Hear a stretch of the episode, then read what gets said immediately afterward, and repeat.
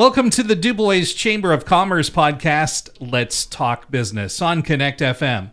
I'm Dan Kennard, and let's say hello once again to Morgan Shoemaker of the Greater Dubois Chamber of Commerce. Good morning, Morgan.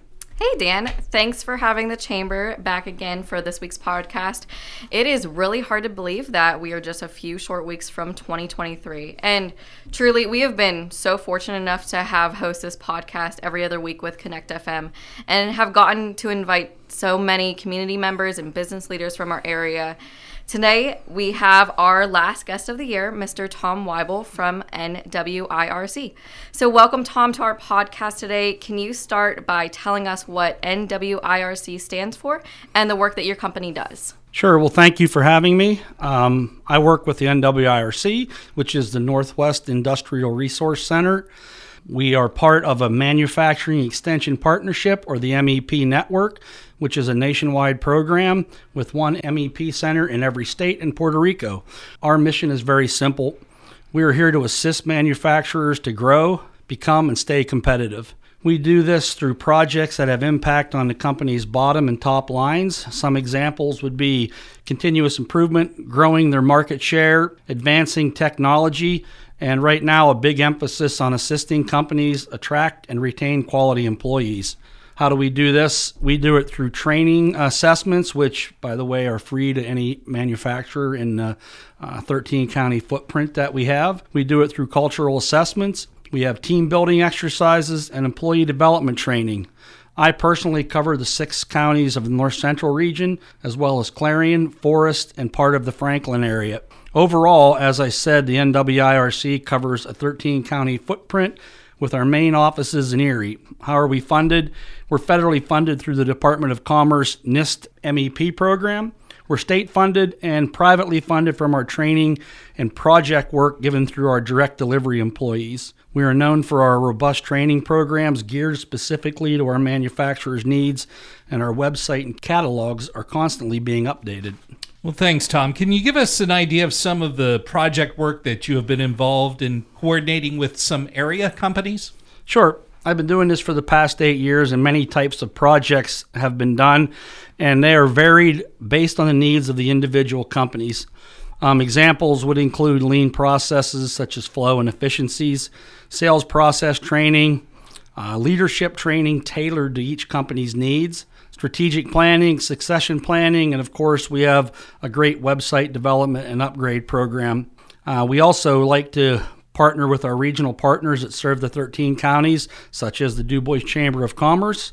Uh, one of our recent programs we've been involved with is the local schools in starting student run manufacturing enterprises. Uh, we have assisted St. Mary's, Bradford, Erie McDowell, and most recently Clarion Limestone, and that is to um, introduce students to manufacturing and the available careers.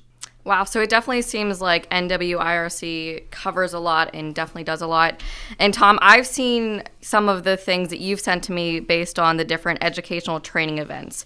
Can you tell me about what type of educational opportunities you guys offer to manufacturing businesses and also why it's important for these businesses to participate in company training? Yes, our educational programs, as I said, are varied with anything from certification trainings, problem solving skills, communication, auditor trainings, lean and continuous improvement, just to name a few. But really, we offer what the manufacturers request. Uh, training employees is a surefire way to improve productivity and efficiency within manufacturing. As the company grows and expands, they want their employees to also grow with it, which means they must be properly trained. Training and development helps companies gain and retain top talent, increase job satisfaction, morale, improve productivity, and improve their overall culture. Where are those sessions usually held? And if you can't make it to an event, do you offer online options? Uh, we sure do. We actually hold them in a variety of places in our 13 county footprint, but in the north central region, for the most part, we hold them at the Community Education Center in St. Mary's. We also hold them at the North Central Launch Box in Dubois. And we hold virtual and Zoom training, and do we do offer hybrid versions when the topic is able to be presented correctly. We also offer on site training if the manager requests it. In the end, we offer the training the manufacturers need, and we offer it how and where it is the best for their clients. Tom, these trainings definitely seem like such a huge benefit for our manufacturing industries. What's the next seminar you have coming up, and where is that going to be held? Uh, we have many um, programs coming up, but uh, the most recent will be an 8D problem solving training in uh, St. Mary's, PA on December 15th.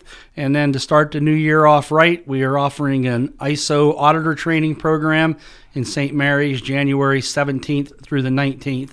Tom, we sure appreciate you joining us on the podcast today. Can you tell us how NWIRC can be contacted? Sure, you can learn more and contact us directly from our website, www.nwirc.org, or we're on Facebook, LinkedIn, and Twitter. And if you need to find me directly, I'm on LinkedIn or email me at tweibel at nwirc.org. Or better yet, visit me at the Launchbox new location in the Swift building at Penn State Du Bois. Great. As uh, we get ready to close out, Morgan, you have anything going on at the Chamber for the month of December? and that you want our listeners to know about right now? Of course, we always have something Of going on. Of course you do. So, um, so a couple things. So January is obviously going to be our business bash at the end of January. So if you've contacted us about nominations, those are going to be due on Thursday, December 15th. And then lastly, we have two more weeks, just about two under under two weeks until our chamber check-in challenge is finalized.